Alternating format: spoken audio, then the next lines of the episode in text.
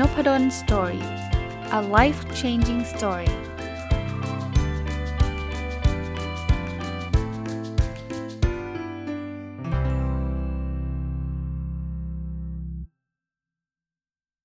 สวัสดีครับ ยินดีต้อนรับเข้าสู่นพดล Story พอดแคสต์นะครับ วันนี้เอาหนังสือที่ชื่อว่า 33 วิธีปฏิวัติร่างกายไม่ให้เป็นอัลไซเมอร์นะครับ มารีวิวให้ฟังนะ หนังสือเล่มนี้เนี่ย แปลจากหนังสือญี่ปุ่นนะครับ คนเขียนคือคุณ ชิราสวะทากุจินะครับแล้วคนแปลคือคุณพัทรสอนคูพิพัฒน์นะผมผมว่าหลายคนถ้าเกิดฟังนพดล Story มาตลอดก็น่าจะทราบนะครับว่าคุณพ่อผมเป็นอัลไซเมอร์นะเพราะนั้นหนังสือส่วนหนึ่งที่ผมชอบอ่านก็จะเกี่ยวข้องกับเรื่องอัลไซเมอร์ต่างๆนะครับแล้วผมก็อยู่ในกลุ่มของผู้ดูแลผู้ป่วยสมองเสื่อมนะก็คิดว่าหลายๆ คนอาจจะมีญาติหรือว่ามีคนรู้จักเป็นอัลไซเมอร์เนี่ยก็อาจจะเป็นประโยชน์ได้นะครับ หนังสือเล่มนี้เนี่ยเขาเอาแนวคิดที่ดรเดลเบรเดเซนเขียนไว้นะครับ เป็นแนวคิดที่เขาเรียกว่า Recode Protocol นะจริงๆ ผมอ่านเล่มนั้นแล้วด้วยนะครับ หนังสือเล่มนั้นมีแปลไทยด้วยนะครับ The End of Alzheimer อวสานอัลไซเมอร์นะแต่ยังไม่ได้มารีวิวเลย แต่ว่าผมเห็นเล่มนี้เนี่ยผมคิดว่าเขาเขียนสรุปได้ดีกว่า คือคือไม่ใช่ว่าเล่มนั้นไม่ดีนะ แต่เล่มนั้นมันมันหนาแล้วก็เป็นวิทยาศาสตร์เยอะมากนะมีรายละเอียดเยอะมาก แต่เล่มนี้เนี่ยเหมือนเหมือนกับ เหมือนกับเขาเขียนสรุปเป็นข้อๆง่ายๆอะนะก็เลยขอรีวิวเล่มนี้ก่อนเล่มนั้นติดไว้ก่อนแล้วกันนะครับ แล้วเดี๋ยววันหลังมีโอกาสอาจจะมารีวิวอีกทีหนึ่งนะครับอะมาเริ่มต้นนันแรกนะครับ บทนำของเขาเป็นเรื่องของข้อมูลล่าสุดเกี่ยวกับการป้องกัน และรักษาโรคอัลไซเมอร์ ที่เข้าใจได้ภายใน 5 นาทีนะครับ เริ่มต้นคำถามแรกคือ อะไรคือสาเหตุที่ทำให้เกิดอัลไซเมอร์นะนะครับเขาบอกว่าอย่างนี้ ในสมองปกติเนี่ยระบบประสาทจะมีกระบวนการลดขนาดเขาเรียกว่าดาวไซซิ่งเกิดขึ้นเสมอนะครับอธิบายให้ง่ายขึ้นอีกนะคือเขาบอกระบบประสาทเนี่ยจะกำจัดจุดประสานประสาท ที่เรียกว่าไซแนปส์นะครับกับเซลล์ประสาทที่เรียกว่านิวรอนที่เก่าแล้ว จากนั้นก็สร้างขึ้นมาใหม่และคงสภาพไว้เป็นประจำนะแปลว่านึกถึงถึงภาพแบบเป็นจุดต่อกันแล้วกันเนาะ นะครับเซลล์ประสาทแต่ละเซลล์ประสาทเนี่ยมันก็มีเป็นหูเยอะมากเลยนะแล้วมันก็มีลิงก์ระหว่างเซลล์ประสาทก็เรียกว่าจุดประสานประสาทเนี่ยนะเขาบอกต่อมาครับ เวลานั้นเนี่ยโปรตีนต้นกำเนิดอะมีลอย เรียกย่อๆว่า APP หรืออะมิลอย precursor protein เนี่ยก็จะเป็นสายโปรตีนหนึ่งจากเซลล์ประสาท เวลาเวลามันมันถูกอะไรนะกำจัด ไอ้ตัวเนี้ยไอ้กำจัดประสาทเก่าๆเนี่ยไอ้สาร APP เนี่ยก็จะถูกตัดขาดไปด้วยนะประเด็นมาอยู่ตรงนี้ครับ เขาบอกว่าตามปกติเนี่ย APP จะถูกตัดขาดที่ 1 ตำแหน่ง แล้วจะกลายเป็นชิ้นส่วน 2 ชิ้น แต่ถ้ามันเกิดความผิดพลาดเนี่ยมันจะถูกตัดเป็น 3 ตำแหน่ง แล้วมันจะกลายเป็นชิ้นส่วน 4 ชิ้นนะครับ สมดุลระหว่างจุดประสาทเก่ากับจุดประสาทใหม่ จุดประสานประสาทใหม่เนี่ยจะพังทลายลง แล้วมันทำให้เกิดเป็นโรคอัลไซเมอร์ คือวิทยาศาสตร์ลึกๆ ผมไม่ทราบ แต่เขาบอกว่าเออคือคือเอาเล่าสรุปอีกทีหนึ่งคือ มันมีเซลล์ประสาทอยู่ใช่ไหมแล้วมันเก่าเนี่ยมันจะถูกทำลายไปใช่ปะแต่คราวนี้เวลาทำลายเนี่ยถ้ามันตัดเป็นตัดครึ่งอะ่ะมันจะเป็น 2 อันใหม่ขึ้นมา นึกนึกถึงแท่งอะไรสักแท่งหนึ่งตัดครึ่งเนี่ยเป็น 2 อันใหม่อันนี้ไม่มีปัญหา แต่ถ้าเกิดถูกตัดไป 3ตำแหน่ง มันจะกลายเป็น4 4ตำ4อันเนี่ยอันเนี้ยมันจะเป็นโรคอัลไซเมอร์นะครับเขาก็เรียกใช้คำว่ากลุ่มนักเลง4คนเนี่ยเป็นอัลไซเมอร์นะครับแต่ถ้าเป็นคู่ คู่นักเรียนดีเด่นเนี่ยคือตัดเป็นแค่ 2 คู่เนี่ยก็เป็นการยับยั้งอัลไซเมอร์นะครับคราวนี้คำถามถัดไปคืออ้าวแล้วจะทำยังไงให้มันตัดเป็นแบบเป็นคู่นักเรียนดีเด่นนะตัดให้มันเป็น 2 ส่วนไม่ใช่เป็น 4 ส่วนเนี่ยเขาก็เขาก็บอกจากจากงานของดรเบเดเซนนะที่เมื่อกี้ผมเล่าให้ฟังว่าเป็นคนเขียนหนังสือชื่อ The The End of the Alzheimer เนี่ยเขาบอกว่ามันมีปัจจัยถึง 36 ประการนะ คือพูดง่ายๆว่ามันไม่ได้มีปัจจัยเดียวหรอกนะครับ แล้วยิ่งใครมีปัจจัยเหล่านี้เยอะมากเท่าไหร่เนี่ยมันก็มีความเสี่ยงในการเกิดโรคอัลไซเมอร์มากเท่านั้นนะครับคราวนี้ 36 ประการมีอะไรบ้างเนี่ยก็ต้อง refer ไปถึงหนังสือเล่มนั้นเอาไว้ผมมีโอกาสเดี๋ยวผมมารีวิวให้ฟังอีกทีหนึ่งแต่หนังสือเล่มนี้เนี่ยเขาก็เขาก็คล้ายๆสรุปมาแบบนี้เขาบอกว่า เอางี้มันมีอัลไซเมอร์เนี่ยหลายประเภท ประเภทที่1เนี่ยเขาเรียกว่าอัลไซเมอร์ชนิดอักเสบ นะประเภทที่2เนี่ยเขาเรียกว่าอัลไซเมอร์ชนิดสมองฝ่อประเภทที่ 3 คืออัลไซเมอร์ชนิดน้ำตาลเป็นพิษนะหรือภาษาอังกฤษเรียกว่า glucotoxicity นะฮะซึ่งมันคือ1บวก2นะครับ แล้วประเภทที่ 4 คืออัลไซเมอร์ชนิดสารพิษนะประเด็นคือผู้ป่วยอัลไซเมอร์ต้องได้รับการวินิจฉัยก่อนว่าเป็นประเภทไหนนะครับ ซึ่งในหนังสือเขาก็จะมีมีอะไรนะ มีการสืบค้นนะนะ มีการวัด ค่าเลือดค่าอะไรต่างๆเนี่ยนะแต่ปปปัจจัยหลักมันมีอยู่ 3 ประการคือการอักเสบนะอันอันแรกนะประการที่ 1 คือการอักเสบ ประการที่ 2 คือการขาดสารอาหาร แล้วประการที่ 3 คือสารพิษนะครับ ซึ่งมันก็จะลิงก์นะอีกเรื่องหนึ่งคือเรื่องกรรมพันธุ์เขาบอกว่า ถ้าคนมียีนที่ชื่อว่า ApoE4 นะ APOE แล้วก็เลข4นะครับคือมียีนอันนี้เป็นบวกเนี่ยก็มีปัจจัยเสี่ยงที่จะทำให้เกิดโรคอัลไซเมอร์สูงขึ้นนะครับ เพราะฉะนั้นเนี่ยอยากรู้ก็ต้องไปตรวจ DNA นะครับถึงจะรู้ว่าเฮ้ยมียีนประเภทนี้หรือเปล่า แต่ไม่ได้บอกว่าคนมียีนประเภทนี้จะต้องเป็นอัลไซเมอร์ทุกคนนะแต่ถ้าเกิดมียีนประเภทนี้เนี่ยก็มีความเสี่ยงก็จะได้ระมัดระวังนิดนึงนะครับแต่เป็นที่น่าเสียดายนี่ของญี่ปุ่นนะฮะผมไม่แน่ใจเมืองไทยก็ก็ก็เหมือนกันหรือเปล่า เขาบอกว่าการตรวจคัดกรองโรคอัลไซเมอร์ยังไม่รวมอยู่ในระบบประกันคุณภาพประกันสุขภาพนะครับมีค่าใช้จ่ายจึงสูงนะ คราวนี้เเรื่องที่เขาเน้นย้ำอีกเรื่องหนึ่งก็คือเรื่องการกินนะครับ ซึ่งเดี๋ยวเดี๋ยวจะมาเป็นข้อๆอีกทีหนึ่งเนี่ยเขาบอกว่าเราเนี่ยควรจะต้องระมัดระวังเรื่องการกิน ตั้งเป้าหมายในการกินอาหารมังสวิรัตแบบไม่เข่งครัดบ้างนะครับเขาบอกว่าใส่ใจกรรมวิธีการทำอาหารบ้างเพื่อลดสาร AGEs นะ Advanced Glycation Ends Products มันคืออะไรนะ มันคือ มันมีไออาหารที่มีน้ำตาลส่วนเกินนะครับ เยอะนะครับ แล้วก็โปรตีนในร่างกายทำปฏิกิริยาและรวมตัวกันนะนำไปสู่การเสื่อมสภาพของเซลล์นะพูดง่ายๆนะลดการบริโภคขนมคบเคี้ยวที่วางขายทั่วไป ผลิตภัณฑ์จากแป้งที่มีสารกลูเตน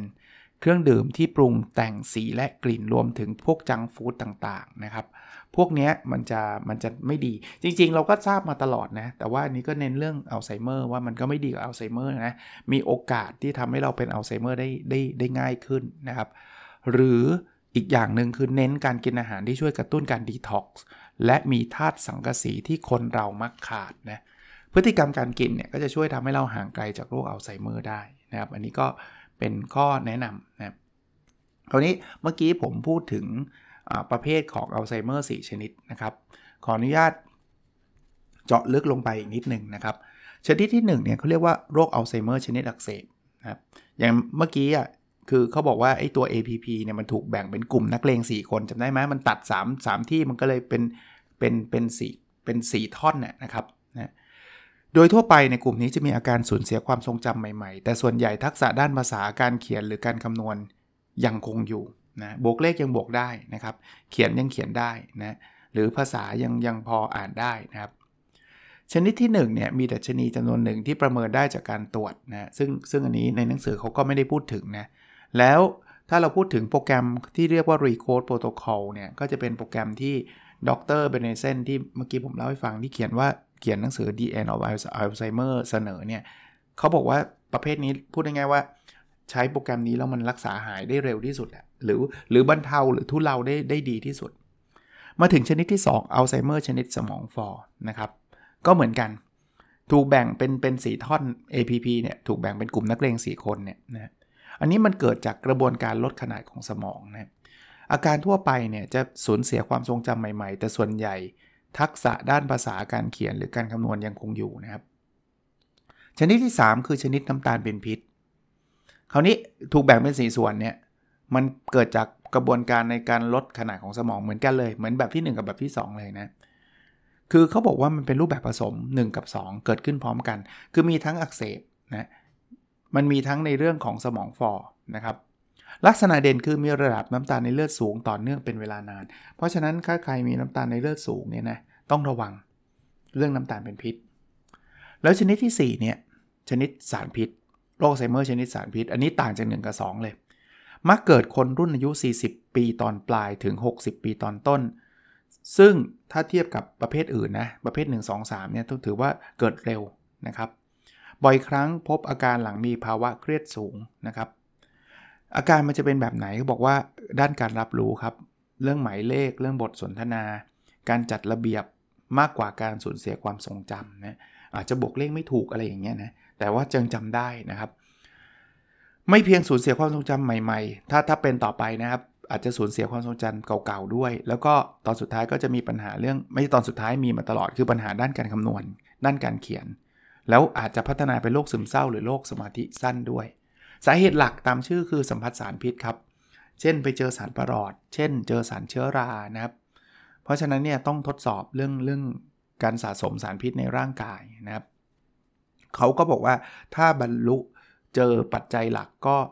จัดกลุ่มได้เนี่ยโอกาสที่จะฟื้นฟูได้เนี่ยก็จะดี หรือบางคนที่มีความเสี่ยงแต่ยังไม่ได้เป็นอัลไซเมอร์เนี่ยจะได้ลดความเสี่ยงตรงนี้ลงนะครับเพราะนั้นเขาก็เสนอไอ้ไอ้โปรแกรม ReCODE protocol ของดร Bredesen เนี่ยครับว่าเออคุณลองดูว่าคุณเป็นแบบไหนนะหลักการสรุปวิธีแบบง่ายๆ เร็วๆเนี่ยอันแรกคือเขาบอกว่ารักษาอาการอักเสบเดิม และป้องกันไม่เกิดอาการอักเสบใหม่นะจำได้ใช่ไหมครับ type type แรกอะ่ะมันเป็นเรื่องของอักเสบเนี่ยนะเขาบอกว่านี่แหละคือต้นต้นต่อปัจจัยหลักเลยนะครับ รักษาการอักเสบเช่น ปรับปรุงพฤติกรรมการกินบริโภคผลิตภัณฑ์เสริมอาหารนะครับกำจัดสิ่งที่เป็นสาเหตุเป็นต้น ซึ่งเดี๋ยวเดี๋ยวในหนังสือเล่มนี้จะบอกอีกเยอะเลยนะอันถัดไปคือป้องกันการอักเสบใหม่นะครับฉะนั้นเขาอาจจะแนะนำบริบริโภคผลิตภัณฑ์อาหารที่ช่วยต้านการอักเสบนะครับ เขาโน้ตไว้นิดหนึ่งฮะเขาบอกว่าเช่นพวกโอเมก้า 3 หรือสารคิวเอ่อเคอร์คิวมินนะครับพืชที่เป็นที่รู้จักกันว่าเป็นช่วยต้านอาการอักเสบ เช่นบีทรูทนะครับขิง อบเชย กานพลูไทม์และพืชที่มีสารเบต้าแคโรทีนมากเช่นบรอกโคลีลองดูก็ได้นะครับ อีกอันนึงคือเขาบอกกำจัดต้นตออาการอักเสบทั้งหลายนะครับ เช่นกรดไขมันทรานส์เดี๋ยวเขาจะมีแนะนำนะครับ ภาวะลำไส้รั่วนะ ช่องปากไม่ถูกสุขลักษณะหรือเชื้อรานะอันนี้เป็นชุดแรกคือรักษาการอาการอักเสบเดิม แล้วก็ป้องกันไม่ให้เกิดอาการอักเสบใหม่ อันที่2ก็บอกรักษาลำไส้ครับ สิ่งสำคัญคือรักษาลำไส้มันมันช่วยหลีกเลี่ยงสารที่มีความเสี่ยงทำให้ลำไส้เสียหายอะ่ะสารอะไรครับ อาหารแปรรูป สารกลูเตน เครื่องดื่มแอลกอฮอล์ครับ ความเครียดครับ ยาฆ่าหญ้ายาฆ่ามาแมลง และยาปฏิชีวนะต่างๆ อันที่3นะ เขาแนะนำให้แก้ไขภาวะดื้ออินซูลินครับ อินซูลินคืออะไรครับ อินซูลินคือฮอร์โมนที่สร้างจากตับอ่อนเนี่ยทำหน้าที่ช่วยลดระดับน้ำตาลในเลือด เวลาเรากินอะไรเข้าไปเนี่ยมันมีน้ำตาลในเลือดสูงนี่อินซูลินมันจะมาช่วยลดระดับน้ำตาลในเลือดนะครับ ภาวะที่อินซูลินหลั่งแต่ร่างกายกลับไม่ตอบสนองการทำงานของอินซูลินหรือนำอินซูลินไปใช้ไม่ได้เท่าที่ควรคือภาวะดื้ออินซูลิน คืออินซูลินออกมาแล้วมันไม่ช่วยลดน้ำตาลในเลือดเนี่ยแสดงว่าเราแย่ละ นะมันมีภาวะดื้ออินซูลิน สิ่งที่เราต้องทำคืออะไร คือแก้ไขภาวะดังกล่าวครับ เปลี่ยนพฤติกรรมการกิน การออกกำลังกาย การนอนหลับ และการจัดการความเครียด ซึ่งไอ้พวกนี้เดี๋ยวจะนำมาสรุปแน่นอนนะครับ ในในแต่ละบทเลยนะครับ เขามี 33 วิธีแน่นอน อันที่ 4 ปรับสมบุลฮอร์โมนให้เหมาะสมครับ ฮอร์โมนเนี่ยมีสารที่ทำหน้าที่สำคัญต่อการทำงานของจุดประสานประสาทจำได้ฮะ มันก็มีลิงก์กันระหว่างจุดประสานประสาทเนี่ย แล้วช่วยในการป้องกันการเสื่อมและฟื้นฟูประสิทธิภาพการรับรู้นะวิธีที่ดีที่สุดคือปรับฮอร์โมนให้เหมาะสมนะเช่นฮอร์โมนไทรอยด์ฮอร์โมนคอร์ติซอลซึ่งมันเกี่ยวกับความเครียดฮอร์โมนเพศหญิงฮอร์โมนเพศชายเป็นต้นนะก็ต้องดูแลจากแพทย์เฉพาะทางในเรื่องนี้นะครับ อันที่ 5 คือจำกัดสาร homocysteine นะครับสารนี้เกิดจากการย่อยสลายอาหารประเภทโปรตีนครับ การมีค่า homocysteine สูงเกินไปเป็นเรื่องไม่ดีนะครับ เป็นเรื่องไม่พึงประสงค์นะก็ต้องตรวจเลือดครับ แล้วพยายามจำกัด homocysteine ด้วยการบริโภคผลิตภัณฑ์เสริมอาหารประเภทวิตามิน หรือจำกัดอาหารประเภทโปรตีนนะครับ ถ้าเขาบอกมีตัวเลขนะครับ ถ้ามันเกิน 6 ไมโครโมลต่อลิตรเนี่ยควรบริโภคผลิตภัณฑ์เสริมอาหาร วิตามิน หรือกรดโฟลิกผ่านไป 3 เดือนแล้วค่า homocysteine ยังไม่ลดลงให้จำกัดสาร เม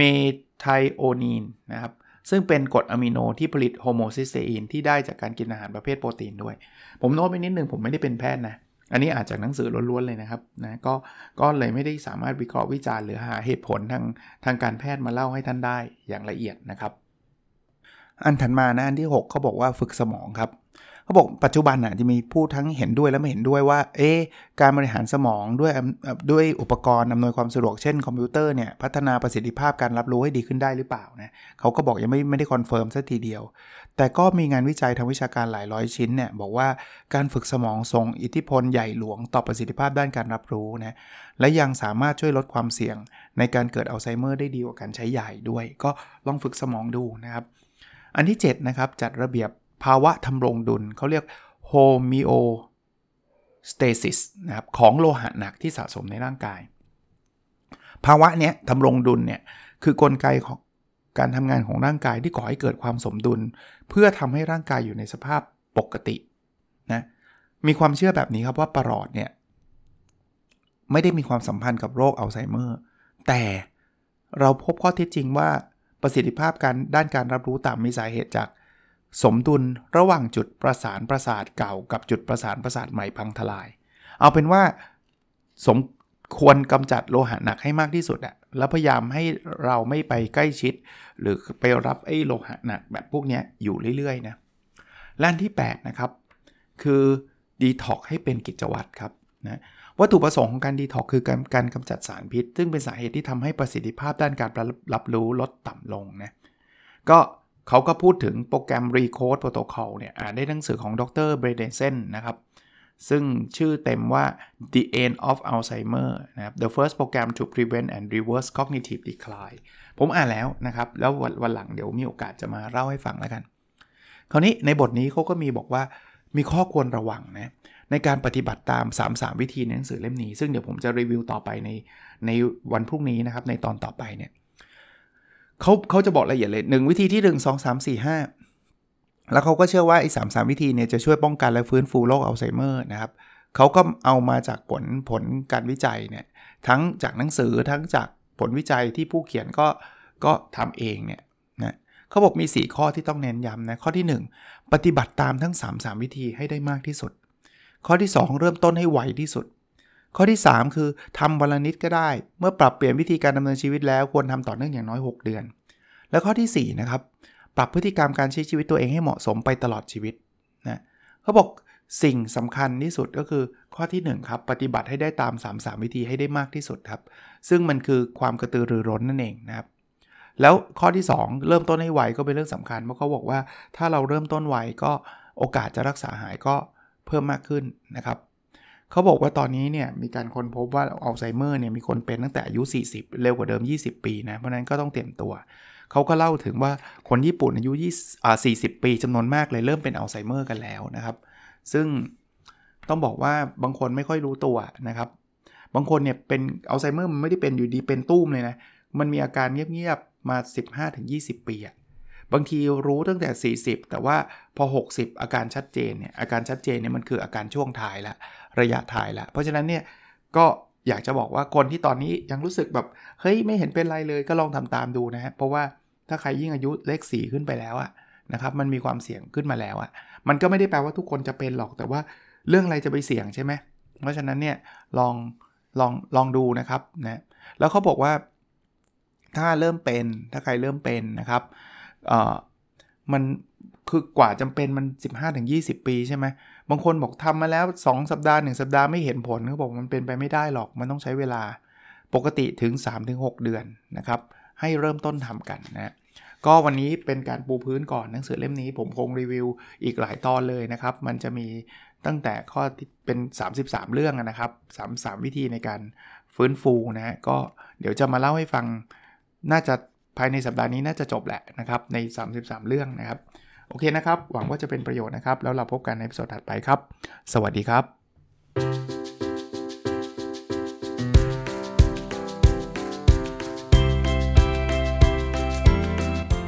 n o p a d o n Story a life changing story